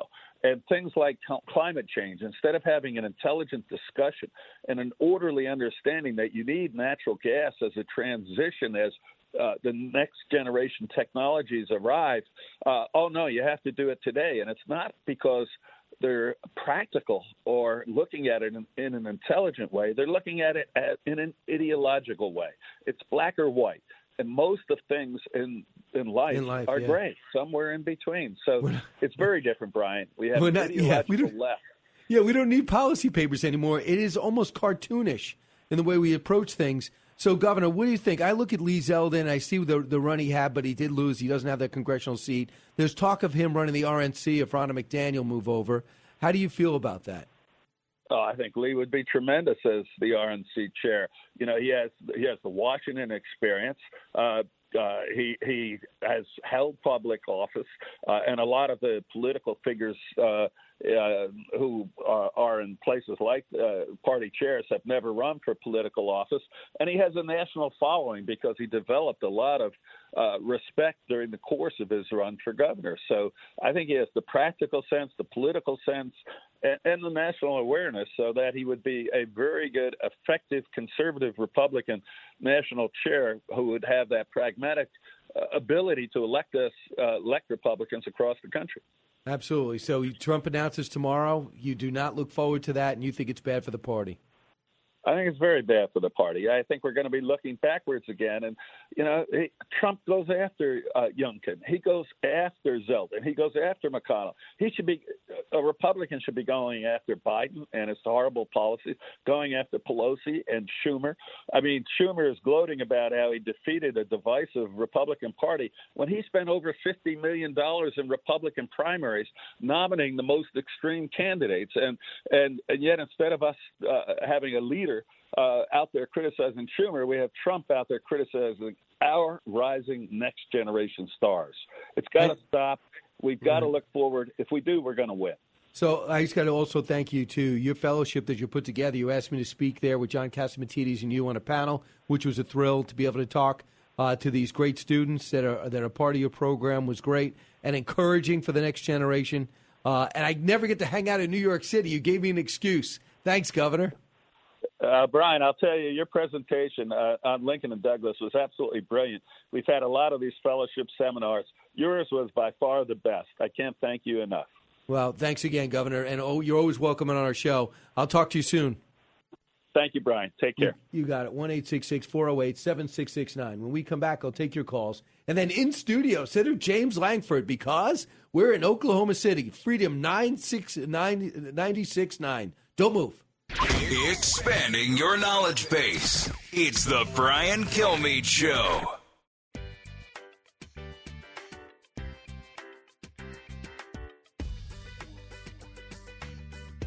If you're interested in it, Brian's talking about it. You're with Brian Kilmeade. It would be preposterous to hold elections before we even know that we have a senator from Georgia or who our senator from Alaska is going to be. You know, we need to do a real assessment of, of what went wrong. You know, the last two years we had, as you put up in, in, on a graphic there, we had a number of our colleagues join Democrats. Uh, spending like uh, drunken sailors. We need to have thorough discussions internally. And as I talked to my colleagues before I left town, if I survived re-election, we need a different governing model for our conference that's far more collaborative, that is more businesslike. And by the way, one thing about Ron Johnson, he's got that business background. He said if I won, he did win by one point for six more years. And he said, I want I think it's ridiculous to have a vote on Wednesday for leadership when you know for sure now you're in the minority. With me in studio, Senator James Lankford. Uh, last time we were in Tulsa, Senator, you were there, and we come in Oklahoma City. The great news they're carrying us live now. Oklahoma's Talk Radio Freedom 96.9, and you've agreed to come in. Thank you for that. I'm glad to. Your response to Senator Ron Johnson on why we're vote why you're voting on Wednesday. Yeah, I'm, I'm not sure what the what changes between this Wednesday and let's say three Wednesdays from now in the conversation, other than we may know at that point who the senator is going to be from Alaska, and we may know who the senator is going to be from Georgia at that point, but they're not going to be the swing vote unless Herschel Walker is running for leadership uh, at this point. Don't point. think so. And, and running for it, there, there's nothing changes in that because you've got at this point 49 Republicans. Man, we hope for that 50th Republican uh, to be coming Matters in a from. lot. Uh, it does matter a lot uh, to be coming from Georgia. And if anyone wants to get involved in helping Team Herschel, go teamherschel.com. Go go go help him in every way that we possibly can on that. We need to be able to have that. But quite frankly, the House is having their leadership elections. They don't have all the House seats that are done at this point. The Senate's having their leadership elections. They don't have all of it. That's the way it is every two years. Nothing has changed on that. What what where Ron is completely right is we've got to change how we do leadership. We need to have a very blunt conversation of the direction of our conference, how we can get involved, how we can actually move things, what they call through regular order, uh, where more members have engagement, where there's less time, where it's just in the leadership uh, caverns and it actually comes out where everybody can actually have you an feel open you're debate. being dictated to far too much. Uh, not necessarily dictated to, but uh, I end up often at the end, of, especially at the end of the year, you end up being a voter rather than a legislator, uh, in the sense that you don't get an opportunity to be able to actually say what's in the bill. We get handed a 2,000 page bill a few hours before we actually vote. I, I'm not a voter; I'm a legislator But, in but that role. he will not have control of that in a minority, correct? That's correct. And so you've got a minority leader that does change a lot on this as well, rather than majority leader. But Which we you should still we, we should still have a defining process of how we're going to actually negotiate with Schumer. All right, here's Rick Scott. Same thing, cut 15. Well, first off, it doesn't make any sense. What is our plan? Why? What are we running on? What do we stand for? What are we hell bent to get done?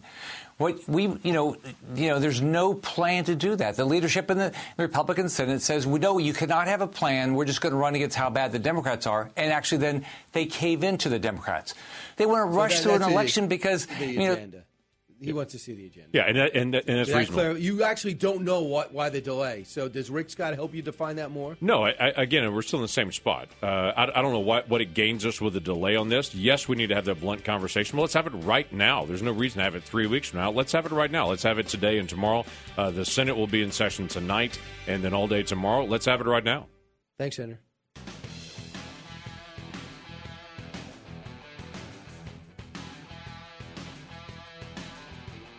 Radio that makes you think. This is the Brian Kilmeade Show. you know, I'm actually going to support Mitch. I think Mitch kind of pulled the chestnuts out of the fire for candidates who, for whatever reason, were having a difficult time raising the money that, that as you pointed out, was required to have a winning campaign. Uh, and I think um, uh, uh, going forward, Mitch will be our leader. But that is not to say that we're not going to have a necessary debate about ideas. And I think it's, it's, it's very, again, one more time, important for us to explain to the American voter why Republicans have a better vision for the future of our country. All right, that was uh, Senator Bill Cassidy, the doctor from Louisiana, saying, uh, "Yeah, they'll have a vote on Wednesday. I'll vote for them, but I do understand you need a direction." We're privileged to have with us in studio Oklahoma Senator James Lankford, uh, and in about uh, about an hour, I'll be at Clark Crew Barbecue, 3510 Northwest Expressway in Oklahoma City, because we're on Freedom 96.9 Center. So, uh, Bill Cassidy, I just want to close out this thought because you came in an extra segment, just to. Uh, he basically says Mitch McConnell's going to get my vote, but we do have to have a talk about a vision. Do you think after the vote, people, will, uh, Mitch, will listen to you about a change? I, th- I, think he will listen. We we now realize that Mitch is going to be the minority leader uh, rather than majority leader. That does matter a lot. So we're talking about what's the opposition, what's it going to push back on, the set of ideas. Where Rick Scott was saying before, we need to know what the central ideas are, what we're going to actually fight for tooth and nail. I think those are all things to, good to clarify. You, you, we we can't just do elections saying we're going to beat somebody. We have to win and the winning is a win of a set of ideas to be able to lay out a set of ideas and say this is the direction we're going to go. So it's not enough to just oppose. We've got to also articulate what the clear message is, and that's got to get out. By the way, this is not a, a Mitch McConnell problem. Everybody's trying to be able to lay all the issues on on, on Mitch Trump McConnell. And McConnell. Well, yeah, they're trying to lay it all out there on that. There's a whole cornucopia, if I can say that, of ideas of things that are out there and problems that we have. We've got to be able to help articulate these. We have the right ideas that turn around, but we've got literally 21% of the American people think that we're on the right track. 21% of the American people. So the whole country sees this and goes, there's a problem. Republicans have a responsibility to step up and say, there's a better way to do this. Right. Do you don't think they did? I don't think that came across well. I, Did, I think, I think, think, I think going we, into election day they did, and now you're just looking at the results and saying, "I hear you." Well, I, I wasn't in every race across the entire country, so it's hard to be able to tell. Every race in every state is different, and obviously, people look at the Senate and they see one thing, but we also look at the House. We barely won the House. Well, If we win it, It's I mean, it's, 212 it's, right it's still it's still undetermined who actually won the House on this. Uh, but we should have blown out in the House. We should have won the Senate on this. Uh, so, but we didn't. So this is not just a McConnell question. This is a leadership question across all where we are as Republicans, how we articulate what we're articulating, because Americans don't think we're on the right track, but they're looking for somebody to give that clear vision. So 20 uh, seats. When I started the show, anyways, 20 seats were open, yet to be called. 11 in California, two in Colorado, two in Oregon, two in Washington. Uh, in the 20 uncalled races, it looks like the Democrats right now lead in 10 of the 20, and the Republicans need just seven to get the majority. I was stunned to see that $7.6 billion was spent on just ads Yeah. this election cycle, and nothing much moved. Yeah. I mean, you were five seats down in the House, flat 50 50 in the Senate, and you're 50 49 right now with one left to go. And if it's 50 50, it tilts with the vice president, but it puts Joe Manchin, the most powerful senator, and Kyrsten Sinema once again. Yep, it sure does. And what's interesting is I'll have people that'll catch me and say Washington D.C. is so divided. I was like, come on. The whole country's divided on this right now. We just had this major election. We had a major election two years ago. We're in almost the exact same spot that we have been in the last couple of years because Americans are very divided on some of these issues, and we've got to actually sit down and actually come to some resolution and solve these things. Everyone knows you're pro life. Right. If they So- don't, they should right now. I am very pro life. True. Yeah. So Lee Zeldin's running and Marco Rubio's running in a state that isn't. Right. And he said, Marco Rubio said, I'm pro life, but right now in my state, I think he says uh, 15 weeks. And then same thing with Lee Zeldin. But they still label both men as people that pro life are going to take your abortion rights away. Right. Whatever you think about that issue, that issue was so pro, so dominant for Democrats. They Was. rode that to getting a young vote and maybe saved a lot of seats. What is the right message for Republicans who are happy Roe v. Wade was overturned? Yeah, so let me let me start with four hundred million dollars was sent by, uh, spent by the pro-choice folks just on television ads to be able to press out a pro-abortion message across the country. They spent four hundred million dollars. So there's a lot that was actually pressed in that area. There wasn't a lot spent on the pro-life side because the pro-life side looks at this very simply and says a child is valuable. I don't think a child is disposable. I think every child is valuable. So the the key part of the argument, though, is going to be state to state. There's going to be different issues. That's a different argument here than it is in New York. I think we should begin with the most basic of things. We don't agree with late term abortions. We've got a viable child. What that's is late in the, term? and that's going to be the, the struggle to be able to define that out.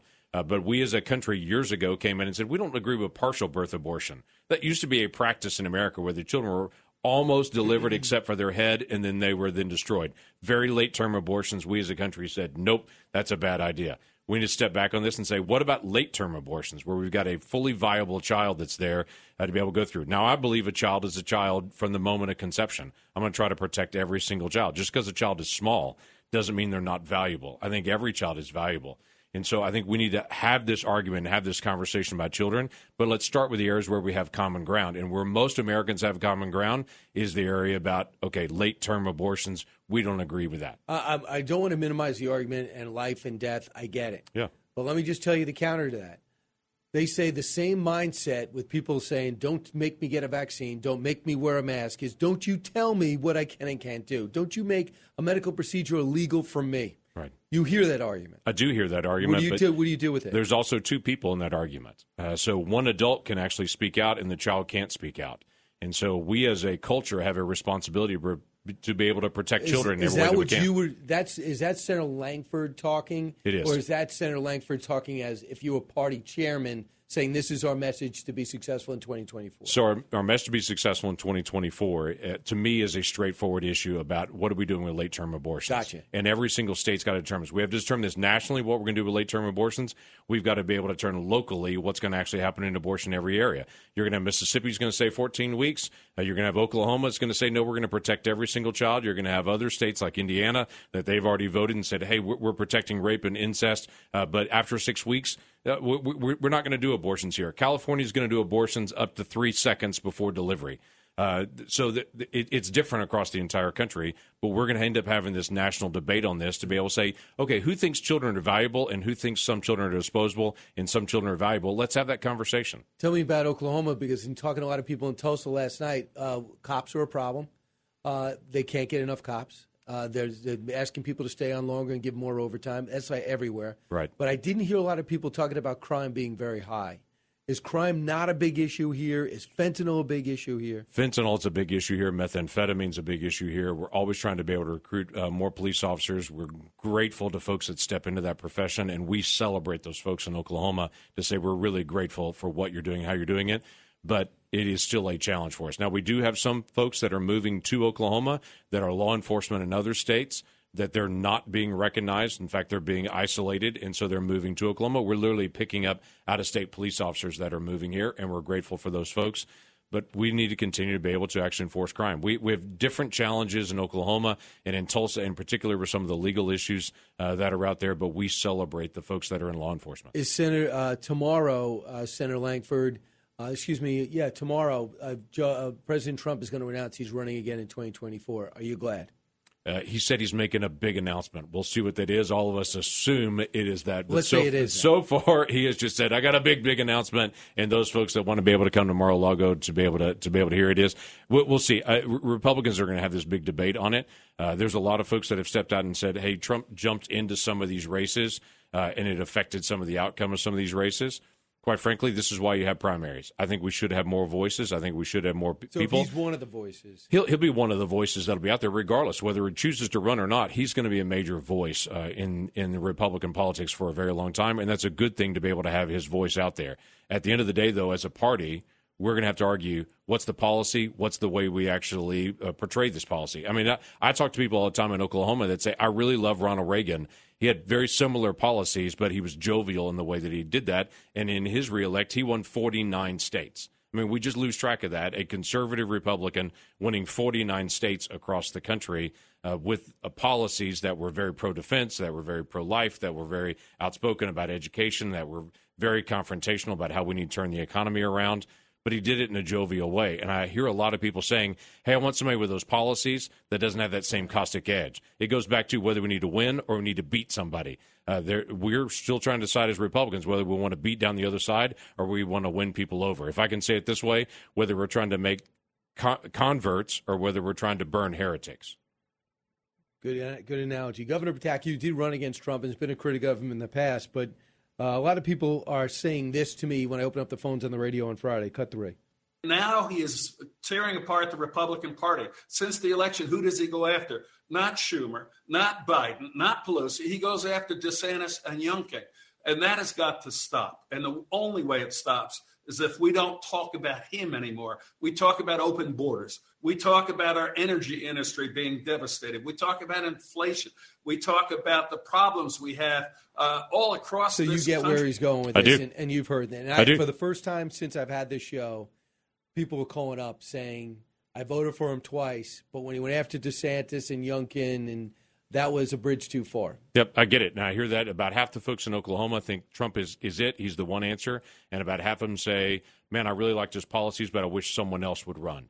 And uh, And when did our- that our- come into play? Now? No, that, that that's been growing the past year. That that's not been just suddenly, and I don't know what that would be now post election. But in the past year, I've heard that more and more and more across my state in Oklahoma. And again, there's the people are, appreciate what he did for the country, appreciate how he enforced the borders, appreciate what he did for energy independence, appreciate what he did in the economy. Uh, people really appreciate those things, but they say, man, he's just grown so caustic. It's hard to win more people over. You got to win independence.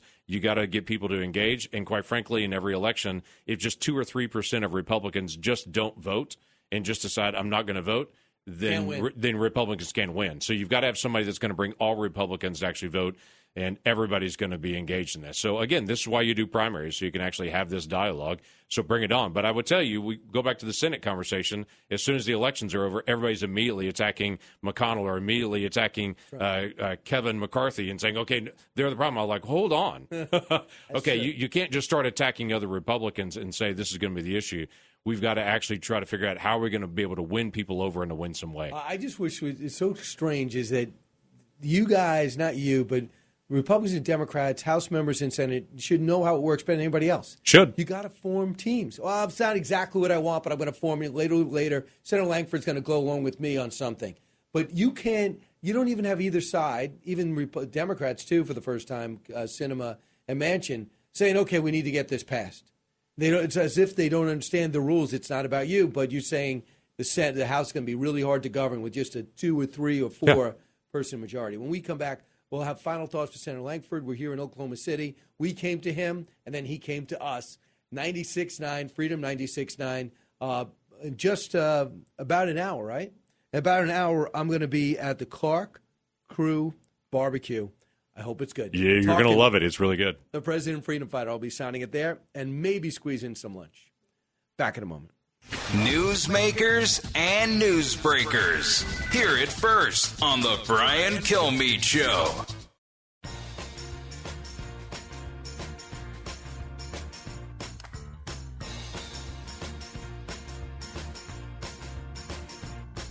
Breaking news, unique opinions. Hear it all on the Brian Kilmeade Show. Yeah, it's a really difficult moment. You know, when we had trouble sometimes keeping everybody in line, we had a pretty healthy majority, sometimes 10, 15, 30 seats. Um, this is a potential situation where you could have two seats to play with, and that's almost an impossible. Being a Republican Speaker of the House is impossible to begin with.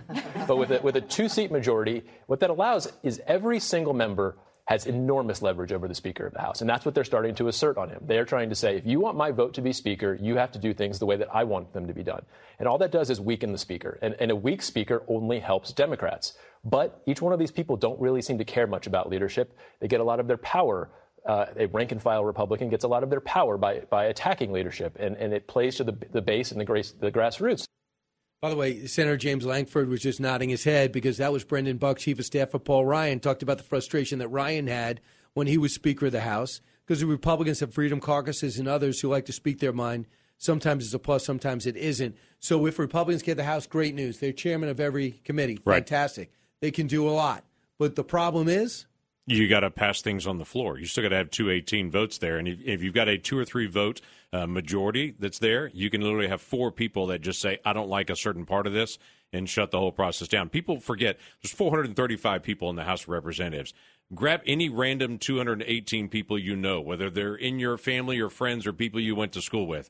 Grab 218 people and try to get them to agree where you're going to go for lunch today. Uh, I, you know, it, it's going to be its own challenge. So getting 218 people to agree on anything uh, does involve trying to be able to pull things together. And Republicans are a little different than Democrats. Republicans are all eagles; they do not fly in formation. Uh, they're all passionate. They're all individualists. Uh, they're very, very focused, but they're not going to fly in formation well. And the base, very often, as Brendan just said there, likes to be able to say the problem's always leadership. And it doesn't matter who the leader is, the problem's always the leader. And uh, they want their chosen person to be able to be the leader, except their chosen person may only lead 50 people. Okay, great. You got to lead 218 to be able to get something done in the House of Representatives. So at, at some point, you got to be able to have lots of input, and you got to be able to press leaders to say you got to listen to all sides, and then you got to make a decision and be able to move. I thought about something that could unify you guys, and I think it actually already has, and that's China. Yeah. Because it's approach to China, but everyone knows you got to be tough. We got to push corporate America to be more sober about it and think more nationalistic. Uh, they're going through a massive transition, bulking up militarily. We have to do the same. And I don't see a lot of distance. There's not a lot of people up- saying, leave China alone. Yeah, we're pro-China. Yeah. Are Yeah. you? Yeah, no, I, I, I totally agree on that, and there are some on both sides of the aisle that are outspoken on this. Uh, Biden has been very slow in articulating a Taiwan policy, and he seems to be all over this. And so we need to, as a Congress, to be able to speak out and say, here's a clear issue on China, and here's how we're going to actually push back on this. And quite frankly, encourage American companies to stop doing so much production in China, come bring that production back into the United States. Um, you are with uh, energy and natural resources. Yep. Can we expect anything in the lame duck session to get done, or even over the next two years? Yeah, there's still great hope on this. Uh, obviously, Manchin tried to be able to bring a permitting bill that he just pulled out of his pocket and said to Republicans, hey, you should agree with me because it has the word permitting in it. Uh, we didn't, obviously, but there are a lot of things that need to be done in permitting. And interestingly enough, there's a lot of us that are still pushing on this issue about permitting to say we should resolve some of these issues. Uh, the left wants to see more things with, uh, you know, wind turbines and their uh, their transmission towers. Which, by the way, I'm not opposed to wind. Oklahoma used a lot of wind, a lot of solar, a lot of hydroelectric, as, as well as oil, gas, and coal. We are truly an all the above state. So I have no problem with all those energy sources, but the left is trying to get more lithium and other things on it. Great, let's do more lithium, let's do more transmission, but let's also deal with natural gas pipelines. Let's also deal with how we're going to drill on federal lands and waters. Let's make sure we're really dealing with all areas. If we can get through some permitting conversation, get left and right together on some of our energy priorities, it helps America. And if we're going to bring inflation down, Brian, we've got to actually bring down the cost of energy. If we can't bring down the cost of energy, inflation's not going to turn around. I hear the pandemic. I understand about supply chain. I understand the zero COVID policy with China. But I just think as a leader, if you're really representing the American public, you can't say to them with a straight face, I'm doing everything possible to get gas prices down when we know in a moment of truth that he's doing everything possible, no pipelines, no Yep. more drilling. Yep, He said that last week. Yeah, just last week he said no more drilling. We're not going to use coal. We're going to continue to be able to use very high price uh, energy sources. He's going to Saudi Arabia because he knows that we've got to have more oil, and so he wants the Saudis to be able to do that for climate reasons. Are you kidding me? He's one that has Venezuela to be able to produce more. Are you kidding me? We need to do American energy production that brings down the price of diesel, brings down the price of fertilizer. That's the way to be able to bring down prices. Has this appearance been therapeutic for you? I'll take I'll take the little therapy session. I wish I could join you at Clark uh, Crew Barbecue today. That'd be even more therapeutic today. But I got to fly back to the Senate. We got work to do. I understand. Thank you, everyone in Oklahoma City. Thanks, Senator.